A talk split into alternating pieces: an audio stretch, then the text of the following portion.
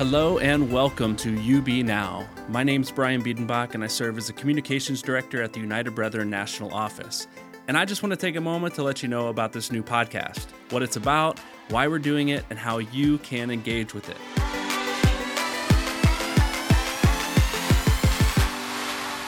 Let me start by saying that one of the things that I've appreciated most about being part of the United Brethren Church for more than 20 years now is the emphasis that we place on being together and investing in one another.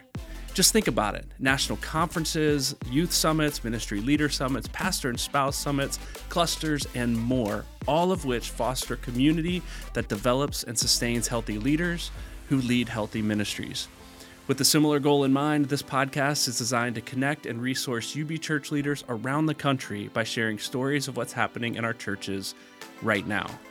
You will be inspired by what you hear, but my hope, our hope, is that these stories might serve as points of connection that allow leaders to encourage one another, pray for one another, and even support and resource one another.